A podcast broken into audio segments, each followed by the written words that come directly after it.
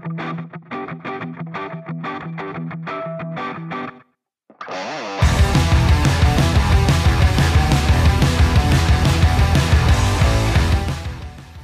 back to the More Than Punk podcast. I'm Sid Mackay. I hope you're enjoying the new intro music. It's growing on me. I've got to admit, I'm, I'm getting it's I'm getting to love it a little bit more. Um, welcome to another episode. I say another. We're coming up pretty fast on episode 40, which is crazy to think that other than over Christmas, there's been 40 weeks um, of non-stop episodes, which has been pretty cool. So this week I'm chatting with the guys in the Love Breakers, Christian and Chino, and we're going to be chatting all things punk, all things California. I should say specifically pop punk, um, all things California, which is awesome. It's a place that we all love. Um, it's the place where they recorded their brand new record, and it is a very nice city, especially when the UK is being rainy. Although it's been pretty good lately, right? So I'm really excited to bring you this week's episode. Um, their new album is actually out now, so you should go and check it out. It's a lot of fun chatting with these guys, and this is for a lot of people, I think, going to be the album of the summer. So I'm really looking forward to seeing people get it in their hands and, and stuff. Check it out. These guys are a fantastic band, um, and they're really going to go places. So this is the Love Breakers, More Than Punk, Christian and Chino. Here's the conversation. What else do you need? Enjoy it. Talk to you soon. Hey, how's it going? I'm good. How are you, dude? Yeah, I'm not doing too bad. This is Chino, um, a guitar player. This is Sebastian. Nice Good to meet you. We, we're just starting to chat a little bit about the um, are we, aren't we situation that we seem to have found ourselves in as a country um, and how that I, relates, pertains, insert word, um, to waiting to when you release music or if you just kind of go for it. Because I think it's yeah, it's a mice and men were like, fuck it, we're not going to do an album. This is too hard. We're going to do a series of EPs. Yeah, yeah. Because why not? You know.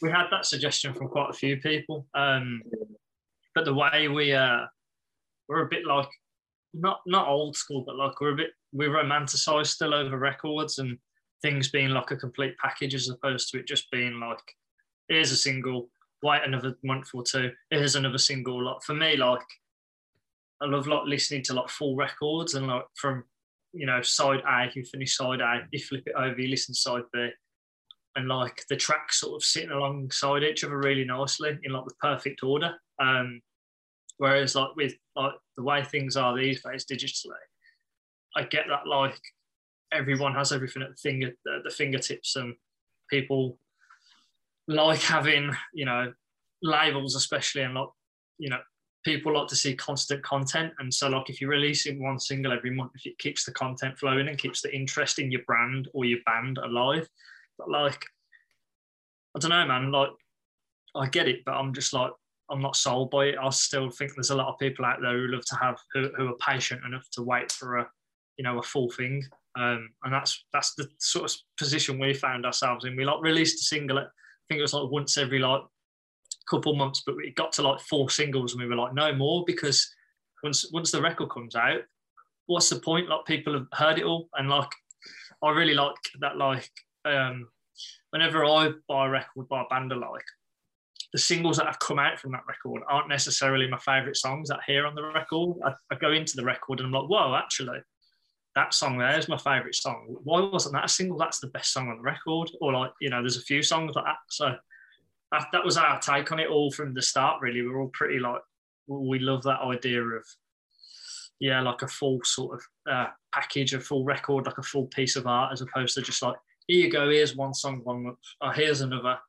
Like, do you know what I mean? That's that's mm. my take on it. So, well, to be honest, we'd, we'd waited, kind of delayed it a, a, around a year, and it doesn't seem like there's much of a better time to release it than now. To be honest, I mean, we, we can't see what's going to happen in the future. It could get worse or it could get better. We don't know. But yeah. we can't see a better time to release it now. So, yeah, here it goes. Because if the pandemic, sorry. yeah, sorry, man. If the pandemic kept going, like you could just be waiting forever. You could be going, oh, wait, wait, and wait, and wait, and wait, and like it's a, it's like a summer record for us anyway. So it's like we've delayed it a year. We've done all we can really, and yeah, like we're already working on like a second record. So it's just like might as well get, get it out there and hopefully people can blast it over the summer. Is it that old thing, right, of what's new for us as fans and listeners is like definitely not new for you guys, you know? And it's like the the whole thing. It might have been delayed for a year, but you might have had those songs for five years, right? And so there comes a point where you're just like, for fuck's sake, we just have to release these. But, but pe- people have been telling me for years that like streaming is going to kill the album. No one's going to release albums anymore. It's just not going to happen. And yet, month after month, year after year, people continue to release albums, and it's it, you know, and it's like they're like sharks. You know, they've been around for a really long time, and they're just going to keep swimming. And I think that I think we don't give people enough credit for how much they like to just put on an album and listen to it top to bottom.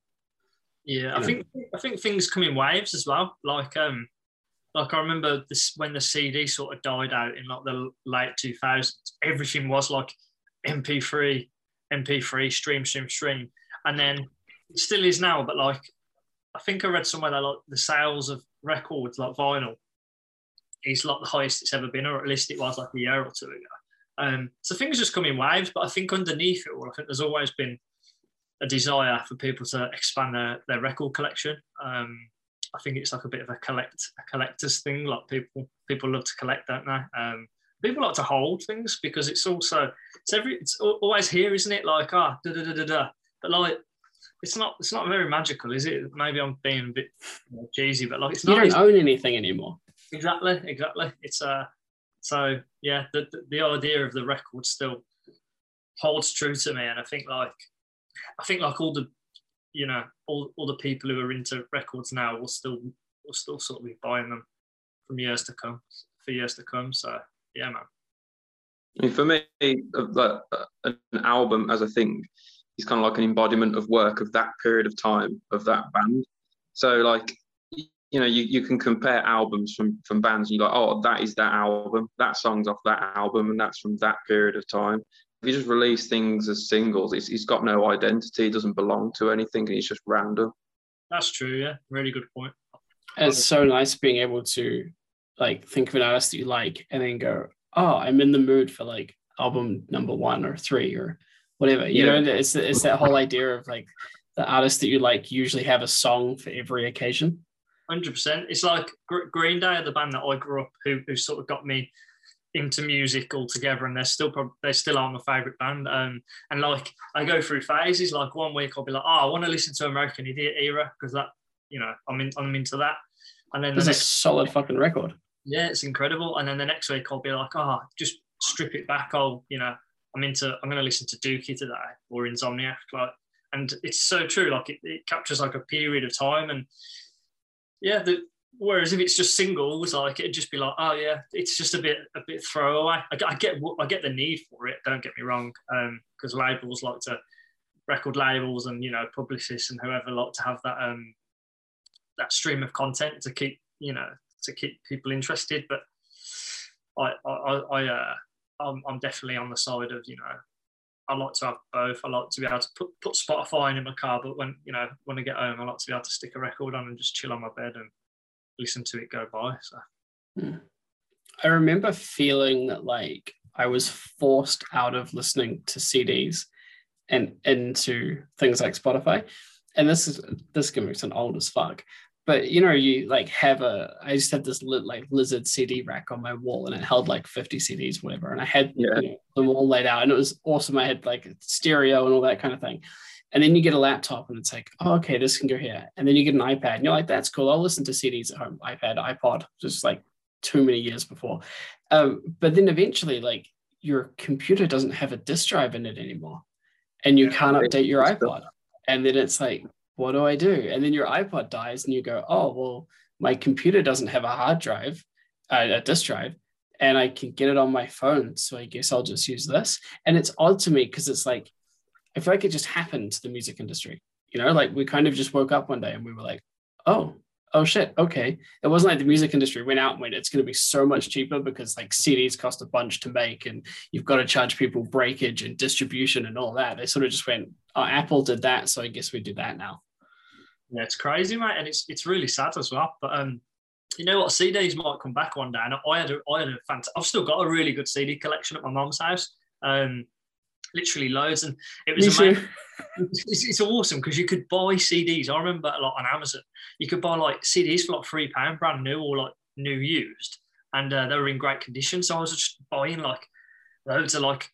I'd go into like the liner notes of like my favorite records, and it'd be like, ah, we thank the Bouncing Souls, and I'd be like, oh, check out the Bouncing Souls. Go on Amazon, buy like three Bouncing Souls records. All of a sudden, I found my new favorite band, and then I'm looking through their notes. Oh, we thank blah blah blah blah blah, and then I'm getting that the Dropkick Murphys records. Um, it's just like yeah. So who knows? Maybe CDs will come back. But again, CDs were cool because you could you had the little booklet inside, and like there was something cool about it. So um, yeah, man. Fingers. I, would love them to make a comeback because I think I don't know. I think they're cool, man. I'll, I'll still I'll still vouch for them. anything physical anything physical that you can actually like hold because i think the i think even the the time of paying on like itunes to download something i think that's dead as well that's completely dead and that's even more dead than cds and stuff because it doesn't even have a purpose anymore now that you got spotify or apple music or whatever but just anything physical anything that if you're going to buy it at least you can hold it and look at it and look at the the line in notes as christian was saying and read the story behind it and look at the artwork and stuff. Just a nice thing to look at while you got the record on. It's a nice accompaniment to it. Yeah, definitely. I remember Rise Against used to have book recommendations inside the liner notes, and I always thought that was super cool because you'd like listen to this band and they'd be like, I don't know, War is bad, whatever, and then but then there'd be a whole bunch of books you could read about it. Yeah, and that's awesome. Yeah, it was. It felt like a um, it felt deliberate you know it's like i think we forget that like everything that was put there was put there for a reason 100%. and it's just such a like this is such a nostalgic episode i love it yeah yeah that's that's that's what it's all about i remember like um when against me put out new if they put out like um a deluxe version of it on cd and it had like a dvd with it and um it had like uh on the live dvd they were playing Bastards of Young by the replacements. And I already had my first replacements record. It was Hootenanny.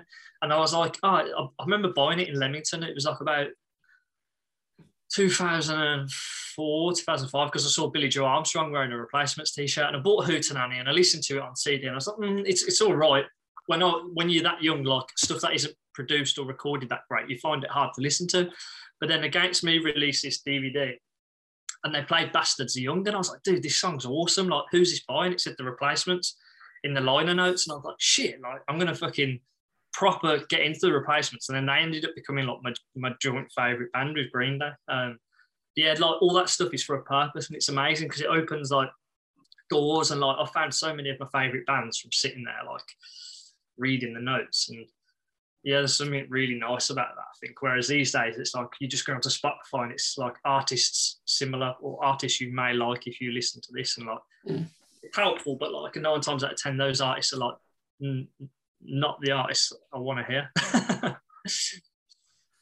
yeah, I'm, I mean, I'm spoiled because I get emails with, uh, this is old school. I remember when I started reviewing CDs, this is such a throwback, they used to post them you would yeah. get an envelope with a CD in it and you'd have like two days to listen to it. And then you'd write up an article and then you'd send it to, you know, your editor. Like I'm not so old that you would write the article by hand and then, you know, post it to the editor. but it was it was before they had like Haulix and all, you know, all those kinds of distribution services and stuff.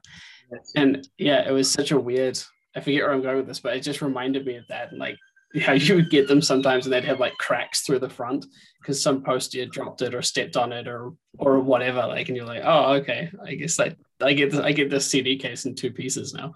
Yeah yeah. Amazing. But, but you know i mean i i feel I feel lucky, like, because I get both sides of the industry, right? I get the side where I get emails from people, they go, hey, you need to check this band out. And I get recommendations. And then I get the Spotify algorithm that goes, hey, you've listened to like 36 Crazyfists for five minutes. Here's every other band that sounds like them. And you're like, ah, calm down. Yeah, man. It's like, I just wanted to listen to Time and Trauma. I don't know if you've heard that record. It's such a good album. No, I've not listened to it. I need to. Uh, I don't know if it will be too heavy for me, man. Like I'm metal scares me a little bit. Fair play. It just get like it's. Uh, I don't know, man. I'm a bit. I'm a bit of a wimp when it comes to metal. Like ever since I heard that snare on Saint Anger by Metallica, I was like, dude, I'm not going anywhere near this ever again. uh, That's beautiful. You're in the right place for that. so I remember so when I was just getting into getting into it, I my friend showed me this um, music video from the Murderdolls, which is Joey Jordison's band from Slipknot, right? Yeah, the yeah. other band, I mean. And this was back in uh, like pre 2010, so it must have been like 2005 something. And they had all of this like ghoulish makeup on and the kind of like tights up the arms with holes in them and like the pink and purple dreads. And I just thought it was the most horrendous thing that I had ever heard. and I was like, what the fuck is this? Like, get out. This is not real. And That I'm cover like, of "Yeah." White Wedding was incredible. What you on about? Yeah, and that was the one that he showed me. and I was like, what? This is, and then it, t- it took time, you know, after a while, I was like, okay, I'm like, I dig this. People play Billy Idol, and I'm like, put the Murderdolls on, get the fuck out of here.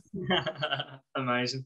Yeah, I remember that being on Kerrang. Like they had like a um like a, a brief period of like success, but obviously because uh your man your man Joey's in the band. But um yeah, I remember that's the only one I remember, White Wedding. But um I remember thinking it was actually uh, all right that, that White Wedding cover. Like it wasn't it wasn't too bad. Like for a White Wedding cover, it was decent. So It's just, I think it was just like really out there for me, you know, like it was, you go from like Red Hot Chili Peppers, kind of like under the bridge era, nice and safe, to like that. And it was like, what the fuck? Yeah, yeah, it was. That, that was a really cool. I remember like I used to get home from school and I'd just sit on the couch at my mom's house and just put on Kerrang and uh, I never had Scuzz because Scuzz was like I think you had to have Sky for that. I only ever had Virgin. Uh, I remember Kerrang was on there and um, I just remember sitting and watching music videos and like there'd be loads of bad ones, but then you it'd be such a like a great feeling when something you like come on.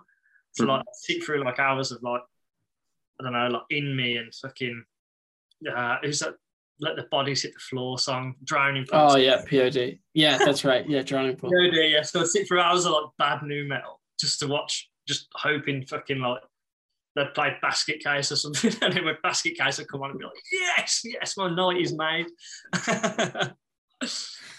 good times, man, good times. I never even had any of that. I was deprived. Never had Sky or like any posh telly. Had five channels. Those are the top of the pop. top of the box, man. Yeah, yeah. yeah. Kerrang was really cool, man. Like, and I remember um, VH1 was quite good as well at one point because it had like a real like mix. Um, whereas Kerrang sort of lent towards like sort of new metal in that sort of period. Um, but then there was Scuzz as well, and I remember like few of my friends had Scuzz, and they were always like telling me about like new sort of bands that were playing because they'd play like quite a lot of up and coming like punk bands on it. So um, I don't know if the I don't know if these channels are actually still going anymore. I'm not too sure because I don't I don't watch TV and I don't everything's on YouTube these days, isn't it? So I can't imagine there's much of a uh, a need for Kerrang TV anymore, which is quite sad, really. So did half the band had Virgin and the other half stole Kerrang magazines? Is that the That's are they it. kind of yeah? Kerrang magazine's are awesome, and it it's still going, isn't it? That I hope it is. Yeah, Yeah. Kerrang's still going. Yeah. I so because I grew up in New Zealand, so I didn't get like any of that stuff. We had what we called C4, which was that same kind of thing, right? But you had to um, text in if you wanted songs to to play, and it cost the equivalent of like 50p. And I remember I would text in and then stay up like all night waiting for you know the song that I mm-hmm. texted in for, fully not realizing that the whole thing was a scam and that it was just like a radio rotation kind of thing, right? but yeah, it would come on and you'd be like, yes, this is the greatest thing ever. And then I was super late to Scuzz, like, man, more than a decade late to it. But as soon as it sort of got onto YouTube and started like getting into that sphere, I was, I remember watching their interviews and being like, oh my God, you don't have to sit a band down and say, like, how did you get the band name? Like, yeah, yeah. how did you get into music? Because that's what everyone around me was doing, right? Because the whole thing with street press is that you don't have to be good at it. They just need people to fill paper. And so it was like just this feedback loop of how did you get your band name? Where are you going to be in five years? And you're like fucking playing music. And, uh, but like watching that, those interviews were so formative for me. I was just like, oh, this is how it can be done. And now I just talk shit and people seem to like it. Yeah, no, fair play, man. Yeah, you you got to learn somehow, innit? And like, yeah, Scuzz was quite cool at that. It was um just a little bit different to like Kerrang, wasn't it? And like, it wasn't it wasn't a sort of mainstream. It was cool. yeah, I remember like yeah, a few of my friends like saying like, oh, I, I seen this band on Scuzz. I think I remember like one band, I think they were called like Uncle Brian or something. They were, they never made it big, but like they were like a punk band, and uh, ended up through Scuzz going to see them play in Birmingham. Um, but yeah, Scuzz was always sort of good for that to sort of t- turning you on to sort of new sort of bands. So. Speaking of new, I'm going to segue into the album because I feel like I'll get my ass kicked if we don't talk about it for at least 30 seconds. Um, debut album, which is cool, exciting, but how long in the making? Like, has it been a thing where you've been sitting on it for what feels like your whole lives and refining and refining and refining? Or did it come together kind of nicely? It came together relatively quick, basically. Um, yeah.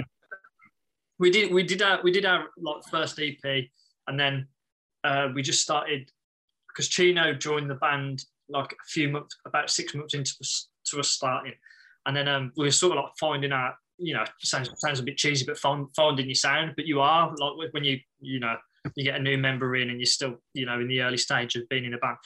Like the songs just started to happen really quick once Chino joined, and it started to create like um like our own sound because when you when you're a free piece you're really limited but the second you put like a lead guitar player in who spe- specializes like just in lead, it can give you like a, like, it can make you sound a little bit more unique and a little bit more interesting. So the song started to happen really quick. Jack was writing quite a lot, and then um, yeah, it all just came together really quickly, and and then obviously we recorded it in March 2019. We had like the opportunity to go out to Los Angeles, and uh, it was all mixed and mastered and everything by like August, and then we were planning to release it like early 2020 going into the summer for when we were on tour with Social Distortion and obviously like, the sky fell. So I don't know if you had anything to that tune, you know, like. No, yeah, you hit the nail on the head. Really, like it was really quick. All, all the songs came really quickly. Everything was done. Like we recorded it in three weeks. Everything was done dead quickly, mm-hmm. and then you just felt like we were just sat on it, just forever. Like it felt like there was a rush, rush, rush, rush, rush, get it done, get it done, get it done, and then just nothing for two years. But finally, finally, we can let it go. let it so, you know, talk me through this this LA thing, right? Because I talk to a lot of bands. Uh, sometimes they're from the US, sometimes from the, they're from the UK. But when we talk to UK bands, it's kind of like now that this whole Brexit thing has happened, they're like, do we just go to the US and fuck Europe because it's you know getting harder and that kind of thing? but not a lot of the bands that I talk to go to the US to record, right? So do you do you guys feel like you've already got a like a foothold and like you're sort of comfortable with the place, you just want to get out there, or and because obviously a lot of your tour dates are coming up are European based, but I'm assuming that's based around the ongoing apocalypse, right? Yeah. But yeah. are you kind of thinking like, yes, if we want to really break this and crack this, we'll head back stateside where we recorded and start kind of going up the East Coast? Or is it West Coast? I forget. Yeah, yeah. What it, what it is is like for me, I, I think like in, in, the UK, regardless of Brexit and all that, I think the music scenes within the UK are quite snobby and hipstery anyway. And I feel like you have to like you have to be in a in a real like set deep into a genre for people to sort of take you on board. Um, like you have to either be like really punk, really metalcore, really indie, Whereas like our music's really sort of in the middle. Like you get, we've had it a lot. Like we get like punk promoters going, ah, oh, man, they're too indie. And then we've had like indie promoters when we're trying to get on shows. Ah, oh, now you're too punk. And it's like, I think like our sound is like slap, like bang down the middle. It's like just just power pop. It's like it's got like an undercurrent of punk, indie, a bit a bit of everything. But here it's really hard unless you're proper in a set in a genre to get people interested. Whereas in the states music in America is just it's built on guitars, and um, it yeah. was just, it was. I think if if, if we're gonna do anything like. I feel with a lot of bands like in our in a similar situation, you have to go to America first and have the kids in America going, "Oh, these are cool," and then the hipsters here will go, "Oh, actually, oh, that's cool. I, I, I might dig it now." Um, and the, we, we've recording out there. Like I've been friends with Davey, who produced our record. He's from Birmingham as well, and um, it was just like such a good opportunity. It was like, come out and record, record with us. And uh, it's like palm trees, blue skies, great weather. It was just like, let's all work hard for a few months, get some, get a load of great songs down, work our jobs, save up our pocket money, and put everything into going out to LA and just enjoying ourselves. And I think that like really comes through in the songs and the record. Um, I, think if it was recorded in like in you know Birmingham, like all due respect, it's pretty grey and grim. It's not it's not the nicest of environments really. Um, I don't think it would have sounded as good. And when you're waking up and like the sky's blue and there's palm trees and you're just waking up with a smile on your face, you're going to go in and perform better, aren't you? Um, so yeah, to answer your question, like, it was just like, why not? And and yeah, I, I, I just want to get back to America. I want to play America as much as possible with this mm-hmm. band. I think it'd be like, I think it'd be fucking awesome. I mean, to play anywhere would be amazing. Do you know what I mean? At this moment, yep. um, America is the place, man. What what did you think of it all, Chino? Like, so, like for me, it was just an experience. Like it's the type of thing you think I'm never going to go like to America and record an album. Like when you're a guitarist just starting out, you just think I'm just going to play in my living room for the rest of my life and that's it. But it, it, that weren't the case. It actually happened. And it's a little bit of a pinch me moment when you're there. You're like, oh my god, this is really happening. Like, and this is really cool. Like, we rented a really nice like house right on the beach. And as soon as you get up every morning, you see the see the sunshine, palm trees, beach, waves rolling in, and everything. Like this is nice it just sets you up every day for, in, in a good mood to start recording. And as Christian said, it does come through on the on the record. It does, and I don't know if that's just tainted because we were there and we saw it, but to me, it sounds like summer and it sounds like sunshine and beach and that kind of thing. It, it feels like that. That sounds like where you'd rather be. Yeah, sorry. Sounds like where you'd rather be. anywhere in the sunshine. anywhere sunny. I mean, L- like LA is such a wonderful place. Like it's it's it's weird and incredible and, and so many different things. And I know for me, when I moved up to Edinburgh, there was kind of this sense of like, I mean, you know, keeping in mind that I come from a city where they sort of looked at the old stuff in the 90s and thought, we don't like that, we're going to rip it all down. So it's just like concrete and glass, right? So coming up to Edinburgh with everything's like old as fuck and you you know you have a sign on the inside of your door for the flat that says like don't turn the water off in the winter because the pipes will break. You're like that's weird. Like did you feel that kind of you're going into la and there's so you know so much cool stuff that comes out of that place that you kind of wanted to up the ante a bit? Does that make sense? Like as opposed to being in your comfort zone and and knowing you can do well sort of wanting to push yourselves a bit more because of the sort of spirit of the place? 100% for me. It's like you go there and like you, you you have to have a swagger about you. You have to because LA is like it's it's got everything there, and it's like every it's a subculture in itself. The state of California, everyone surfs, everyone skateboards, everyone's into the arts. Um, everyone knows somebody. Like when we were hopping in, in and out of Ubers, every Uber driver was like, "Oh yeah, I know Bruce Willis. I know uh, Samuel L. Jackson." so it's just crazy. It's like I'm not sure you do, mate, but fair enough. Um, uh, when you're there, yeah, like everything just like yeah, you feel like I don't know, man. Like when you're with your best mates and you're in a band and you truly believe in what you're doing, you, you you carry yourself like we've got we've got something, you know, we've got something great here. Let's let's make the most of it and fucking we're here for a reason. We're here in LA for a reason because we're good enough to be here. Like um, without sounding like like a dickhead, like I, I truly believe that. I believe in the music and um, it was just a, it was just so much fun, mate. Like honestly, like on like I'd finished all my parts after like the first week, so I could sort of dip in and out of the studio. And me and our drummer at the time, Marcus, we got like an Uber into into LA, and we just went and explored and like just went on Google and like searched for like landmarks and like cool places, you know, that you've seen in the movies and in history, and uh, just went and had an explore. And there's art everywhere. There's like cool people everywhere. It's just like a constant buzz. It's and it, it's totally different to like New York. New York's like hustle and bustle, like everyone's like boom, like looking straight ahead. Whereas California people are a bit more like a bit more happy and a bit more welcoming, and like uh, which is understandable when you know, the weather the weather's good and you know the sun's shining and you're not far from the beach or whatever. So yeah, man, I, I love it out there. California for me is like I'd, I'd love to end up there one day. It's just the most expensive place to live on the planet. So I don't know if it will ever happen. yeah, you got to be Motley Crue level to to live in California, right? It's fucking insane.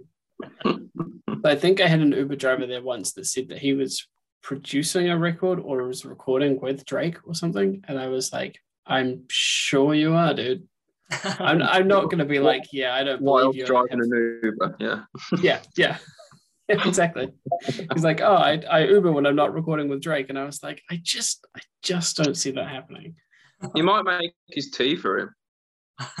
Or his True. coffee. might do that, and he might pick up a microphone for him.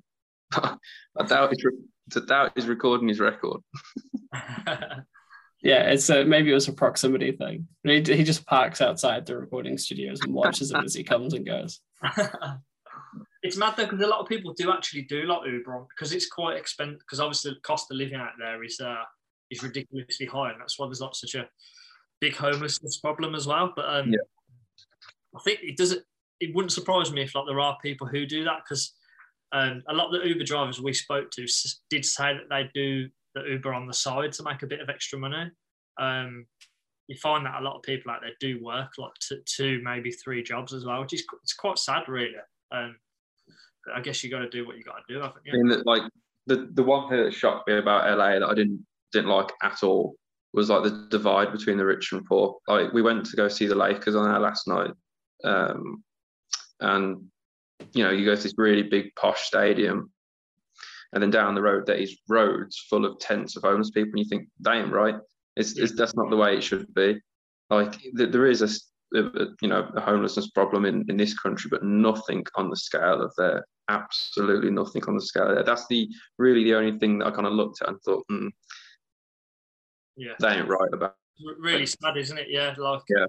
really sad. I remember I remember seeing that and I was like, gee, how does that happen? Like, like you got like around the corner, you've got like roads where you know like Jennifer Aniston and Brad Pitt and all those guys are living, and then two blocks away, it's like di- different planets. It's crazy, man.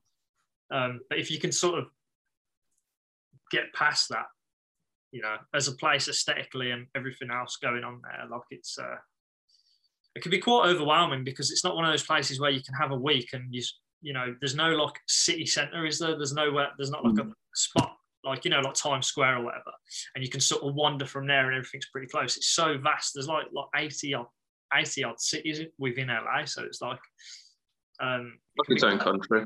yeah, so it can be quite overwhelming, but because we were there for so long, we managed to sort of um, take it in quite nicely, like explore different parts. I think if you're there like briefly, it can it, it could be quite like, whoa, this place fucking sucks. Do you know what I mean?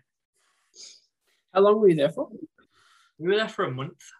Pretty Yeah. well. We did like three three weeks in LA, and then we went up to like San Francisco. We did like the coastal drive. Like once we'd finished recording, we, we were like, well, finish recording now. Let's fly home from San Francisco because it'd just be nice to all go. Because a lot, me and Jax especially, like our favorite band is like, well, one of our favorite bands is Green Day, and they're obviously from like the east the East Bay scene up in San Francisco.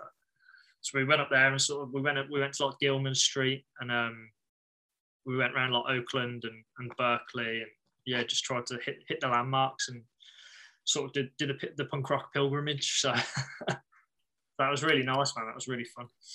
Nice. see. one of the we we talked about this a little bit before. You mentioned the whole content thing, constant content, working on your brand and stuff.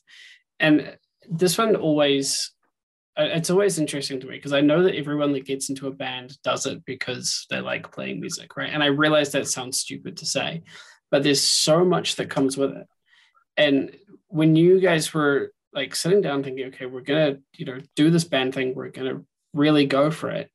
Are are you in band mindset? Are you in business mindset? Are you kind of thinking like looking over here, thinking there's so much business stuff that we have to learn to to deal with and navigate at the same time, or are you just thinking, well, you know, we can we can deal with it as it comes up?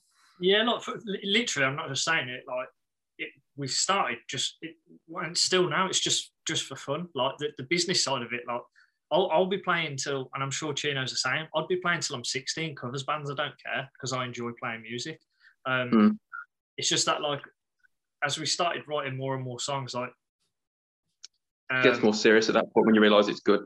yeah, like it, get, it gets gets better. The songs get good, and then other people start going, "Oh, I, I like that," and it's cool. It's like it's like really rewarding and it's nice. But like, it, there is a lot to take in. Like you, you know, you have to you know, like just something as simple as like buying merch and you go into each of the lads, ah, oh, can you send me your 20 quid for the merch? And then you have to like, you know, make sure like, you know, you're making profit on the merch and that. And like, I don't know, like, I'm not just saying it like, because, but I genuinely just do it for the love of it. I love playing bass. I'm 32 now. Like, a, a lot of my friends who played music gave up a long time ago. Um, I do it because I love playing music, and I'd be I'd be lying if I said I don't I, I don't want Love Breakers to to be as big as it can be. Like if that means playing to like 50 people in in a in a in Birmingham, amazing. I'd still be stoked if it means us being you know as, as big as the Rolling Stones. Like it, to me, it, it, doesn't matter. Like um, I just want people to enjoy the music as much as we enjoy it. Do you know what I mean? And if they don't, fair enough. I'm still gonna I'm still gonna keep playing and just having a good time because when, when we jam, we have such a laugh. Like me and Chino,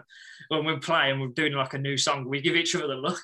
So Jack will want a song and he'll bring it to rehearsal, and like he'll play it for us on his own. He'll have like a verse and chorus or whatever, and he'll play it, and we'll be like me and Chino and like Nathan, and our new drummer, we look at each other and we're like, yeah, this is fucking great, man. This is so much fun. And then we all sort of crank up the volume on our instruments and sort of join in with Jack, and it just sort it just falls together really nicely. And I think when you're smiling at rehearsal and like you're looking at each other like having a laugh, like why, why not do it? Otherwise, if I'm not yeah. doing it, I'm going to be sat at home on my ass like playing Xbox. Do you know what I mean? So. Is it the same for you, Chino? I mean, not to break up the band where you go, ah, fuck. I mean, geez, Christian needs to get his shit together if we're going to take over the world. But you know, band bands are sometimes democracies and sometimes not, right? That's what makes them fun. Going back to the business side of things, we're quite lucky because uh, you know Christian's been in quite a few bands before, and he's been there and done it with a lot of you know you know touring, getting merch, doing you know organising videos, all that kind of stuff. And he's a he, I'll just say he's an absolute wizard with organising things like that and makes things happen. Like the the album, if he didn't have the connection he had with Davey, that wouldn't have happened. We wouldn't have been able to do it. As simple as that. So, like, going back to that business side of things, he's, he's fantastic. Hey, he kind of brushed over that a bit, but it's just, just like yeah, like with that, I just I just sort of get that done, and then you know, like the admin side of things is, is, is the worst part about being in a band. It's like annoying because you're trying to like get stuff done and you know try and keep everyone happy and like so I just try and do that as quietly as I can on the side, and then that way, like it can just remain as like fun as possible. Do you know what I mean? And I think like that shows when when we when we all get together and we have a laugh. Like there's a little bar next to our lockup, and like if we're like you know if we played a song a bazillion times and it's not quite sounding right, we'll go fuck it, let's go next door to the bar and we'll just hang out and like have a drink or whatever and I think if you can do that and just continue to have a good time and get on with each other, because like you said, bands, bands are democracies and it's not hard because like creative, all of us are creative types. You yourself are creative types. Seb, like it's hard when you're having like, you know, three, four different voices firing ideas at each other. It can be difficult, but for the most part, like it's so far I've been, you know, relatively plain sailing. I'm not, I'm not going to lie and say there's not times when we aren't wanting to kick each other's asses because we're, we're human at the end of the day um, but I think if you can leave the rehearsal room feeling positive and with a smile on your face and enjoy playing music, then just keep going for as long as you can. And if, if something good comes of it, amazing. If not, who cares? Just keep going, man. Like I'll, I'll be playing in like a Tom Petty covers band when I'm like 50 odd. so we've been. well, I mean, hopefully you'll be playing in the Love Breakers when you're 50, and you know the plan. Yeah, absolutely. It's talking of the um, admin side of things. I'm, I'm really always really curious about where bands sort of sit on like their social numbers and if they stress out about them or they don't stress. So I don't really stress out about mine, but I stress about my stream numbers, and they're very different and like I'll, I'll, look at it and I go, oh fuck, I'm down like five percent this week. Like, got to get my shit together. And I have this weird kind of um, gamification thing. I don't get anything except like a small hit of serotonin if I get you know ten percent more or whatever. But do you do you kind of look at them and go, oh shit, we need to be you know like getting these up, or do you just try well, to keep that to the side? Yeah, well, we know it's important and it, it, like the problem is it is important now as much as it wants to be avoided it is important now it's, it's what you know it's what managers booking agents labels all that that's what they all look at because it, it's, it's a it's a, a quick and easy measure of success, if you want to call it that. Um, so it needs to be kept in mind all the time because, as I say, the, the right people are looking at it. But I don't know, like I think if you get too too hung up on it and spend too much time thinking about that rather than the important stuff, you just become an, an Instagram, and that that's not what we're trying to achieve. Yeah, hundred percent, Matt. You've hit the nail on the head, and like it's funny, like when we when we finished the record, we, we were like, oh, I will just release it ourselves or whatever. But then like we started to like when I started to send to like friends and stuff, they were like, man, you should see if like a label can put this out. And I was like, all right, we'll give it a go. So we, we aimed high, we aimed low, we sent it to loads of independents, we sent it to like major labels just to see if anyone got back to us. And um, no one, we had like a few responses, and all of them said the same thing. Ah, oh, your numbers aren't very good on social media, and I think that's heartbreaking. But it just goes to show that it does count for something. But Wiretap, the label in the US, they don't they don't are, our label in the states. They don't give a fuck about that. And that, that's what's so cool about them. And I'm so glad that they've put the record out for us. They were like, we love the record. Don't give a shit if like you've got only a few hundred followers or whatever. We'll put the record out because we believe in the record. And like, it's good that there is still people in the uh, industry, so to speak. But that's I still like that and still like um, just do it for the love of the music. Um, yeah, yeah I think it's important to have that balance. I, I don't get hung up on the numbers. I think it's it's ridiculous because at the end of the day, like I know it matters, but I couldn't give a shit. Like it, sometimes you just got to be patient and like things will fall into place if, if they're meant to fall into place. If not, if you're not meant to have a million followers on Instagram or mm-hmm. 50,000 or 20,000 or 10,000, so, so be it. Like, I'm having fun. So that's all that matters to me. So, um, but yeah, it, I'm not going to get hung up on that. But I can see why bands do. Like like Chino said, it, it is important for some for some sad reason, but you know, mm. it is what it is. It kind of feels like a trap because like you don't have to be that good a, a, a musician to have a huge following because you can buy it you know you can just be really good at marketing um, or you can catch the public sentiment at like the right time and then people flock to your Facebook page or whatever. You know, it's it's a weird kind of like it's and I, so it's not a true measure. You know, like I I used to work. This is like not relevant at all, right? But I used to work for a media company, and we would we had this whole thing where like we had to stop people from advertising on Facebook because we were losing money, and so it was like, how do we convince people to advertise with us? And so Facebook would release its its reports and be like, oh, in New Zealand, you know, there's like 8 million people with Facebook accounts, like that's the number of people you can reach. But at the time, there was four and a half million people in New Zealand. And we're like, that doesn't like it, yeah. it, doesn't add up. And like, do you, but they don't count for doubles, they don't count for inactive accounts, they just count for people that have accounts, right? It's like, oh, an account exists, add it to the add it to the list. And so it's kind of a um once you once you know that, you sort of realize it's like a false metric you know, hundred yeah. percent. Like it's it's it's quite sad, really, isn't it? It's um, it's like some. I was, I was on an artist page the other day. Um, someone huge. I can't remember who it was. It might have been Tom Petty or someone, but like, I was looking at the the numbers on like the Facebook or something. and I was like, dude, like, obviously he's got a lot more fans than this. Do you know what I mean? But What you got to remember is like a lot of people don't bother with social media as well. I know it sounds, I know it's rare, but like a lot of people don't bother with social media. So like, but labels and like you know people in the industry don't really take that into account. They want to see you've got a shitload of followers and and then that's and that's what matters rather than the, the music mattering the most, which is which is quite it's, it's a bit depressing really. But um, but yeah, I can't Sorry to bring the mood down. I know it's awkward, mate. But yeah, I, I remember, I think it might have been Tom Petty. I was thinking, man, like Tom, there's there's more than like a million people who like Tom Petty. There's like fucking tens of millions, but obviously like you know age groups and stuff like uh, you know for me like his music sort of spans those different age groups. Obviously, people say, oh, it's more older people, but they're not going to have social media or whatever. But I don't know. Hopefully things change. I don't know if it ever will, but it is what it is. Like if if we get loads of followers, that are amazing. Like, but I ain't gonna. I'm not too fussed either way, to be honest. So it's kind of like how many times do you listen to a band on Spotify and then go, "Oh, I'm gonna follow them on Facebook," or Instagram? Like probably not much, right? Because you just Yeah, hit yeah. follow on Spotify. Exactly. Yeah. On, mate. You've hit the nail on the head. That's exactly it. So So before I let you guys go, um, I and I, I always have this thing where like I don't want to get people to explain what their lyrics are about because it becomes like a whole thing. And what if they've written a great song about a really dumb thing? You know, like then you then everyone's disappointed. But I've been to but the subject of perfectionism has been coming up a lot. And there's this fantastic Neil Gaiman quote where he's like, books aren't finished, they're just abandoned. You get to a point where you could you have to stop working on it because otherwise you'll work on it forever. For you guys, is there a really strong line when a song is finished? Are you like, yep, this is 100% done, bank it? Or do you get to a point where you go, we're just, we're going to go crazy if we change one more riff or one more line or one more beat?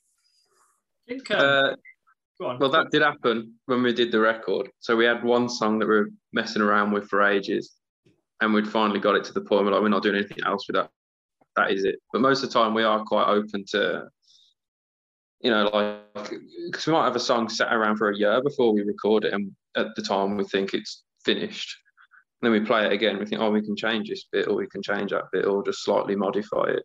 But usually, the the main core of it is kind of solid within a couple of weeks of playing it. It doesn't change much after that. Like it's the, the main core of it. it might be, you know, we had a little section in here, or you know, put another riff in there or whatever. But the main core of it does stay the same. Yeah, man. I think I think you can go crazy, like changing things. Like Yeah, creative people are like that. Like you'll you'll make something that to someone else will be like, well, that like the outsider will go, that's great, man. That's awesome. You don't need to do anything else to it. But then because you're a creative type, there's something in your head going, ah, you need to change that there because it can be better. When nine times out of ten you don't need to change it. I always think the best songs are like the most simplest songs. But um, but yeah, for me, like if if we play a song all the way through and it feels natural and I'm not feeling like anything's forced, then to me the song's done. I think like if you start getting into it too much and think, overthinking it, I mean, I don't obviously Jack writes the lyrics. Jack's a, a really great songwriter and lyricist, but um, for me and Chino, like uh, for me, it probably feels different for, to when a song's finished to when Jack does, because obviously he's the, like the, the the, the lyricist. So um, for me, if it feels natural and you've you've played it through a few times and not nothing feels too forced or weird, then like it's done. I mean, you take you could take it into a studio then, and you're working with a producer, and that's what that uh, Chino was sort of referencing when we went to LA. Davey did have a few different ideas for the songs, and like um, you you've worked on it for a year and you think you've got it perfect, and then like someone else comes along with an idea and you have to change it a little bit, which is fine. Like, because I think like these ideas were, were really sort of helpful for us, but um, yeah, I think you can really overthink it. Like with a lot of things in life, I think it's just you know if it's if it's a banger, it's a banger. Don't don't don't Yeah. overthink it. Do you know what I mean? Or if it feels good, it feels good. Don't don't don't start you know thinking, oh, maybe we should put a fucking beat down in here. Yeah, do a Murderdolls cover or something. yeah, yeah. Because are you looking forward to like going on tour and, and changing the songs on each other? You know, sort of playing them through and then starting to get through and be like, oh, if I slightly change this bass line or slightly change this riff, and do you kind of mess with each other like that, or is it quite a tight, a tight thing? Yeah, things do develop, but it's pretty tight. Yeah, like we don't change things too much with songs that are done and like fully recorded. Like the songs that Mm. are on the record, they'll be played like the record, other than like Yeah. Few bits where like it breaks down and Jack can talk to the crowd or whatever. Um, if it's like a new song, then yeah, there's a wa- there is, there is always the space for like improvement and changes live. But you know, like, like I said a minute ago, if it, if it sounds good, like if it's if it's not broke, don't fix it because Mm. as creative types, like as, as you probably know as well, so you can be inside your he- own head quite a lot, and sometimes that's quite dangerous. And it's That's one of the nice things about doing podcasts, but also one of the awful things is that like everything is a moment captured. You know, I can't most bands I can't call back and be like, oh hey, I thought about this great question two days later. Can we jump on for like 20 minutes and discuss it? You know, you you gotta learn to just kind of live with it. And sometimes I do great shows and I'm like, I'm so fucking good at this. And then other times I go, oh my God, this is a disaster. I can't believe like I haven't had a I haven't been blacklisted, you know, but there's nothing you can do about them. You've just kind of got to put them out and see what people say. Dude, I, I've really, you know what? Genuinely, not just saying it as well because I'm on here with you. This has been really fun. Like, okay, Yeah. I wasn't fishing, but thank you. no, no, Nah.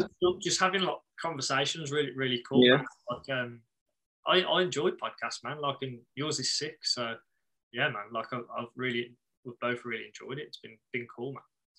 Oh, thank you. I also love your new album. If while while, while we're doing the Love Fest thing, I think the album is fucking rad. So Thank you. well done, lads. Yeah, man. Uh, hopefully, hopefully, other people think the same. Um, it's just like it's just. Uh, it We captures- crave that external validation. it's just like that summer vibe. Like I think, um, I think at the moment, with what's happened in like the past eighteen months, um, I think people need to hear something or need something in their lives that just picks them up a little bit because it's been tough for everyone. And like, I think music can really, you know, it can take. Or, or for me, music is like a form of escapism. Like it switches me off from everything else and everything that bothers me and everything that worries me. And I listen to a record and it can make me it can change my mood completely and i think hopefully this record can do that it's it, it is it is quite summery sounding and like i think the environment we recorded it recorded it in definitely sort of reflects on the songs and if people can listen to it and feel a little, little bit better about themselves and about their lives then then that's awesome and you know job done so yeah. That's a beautiful note to end it on. You guys, thanks so much for coming and hanging out. No, No thank problem. It's been great. Awesome. Have a good night, guys. And I will drop, well, I'll drop Matt an email when this comes out, um, which will probably be a couple of weeks, and I'm sure he'll pass it on to you. you're a legend mate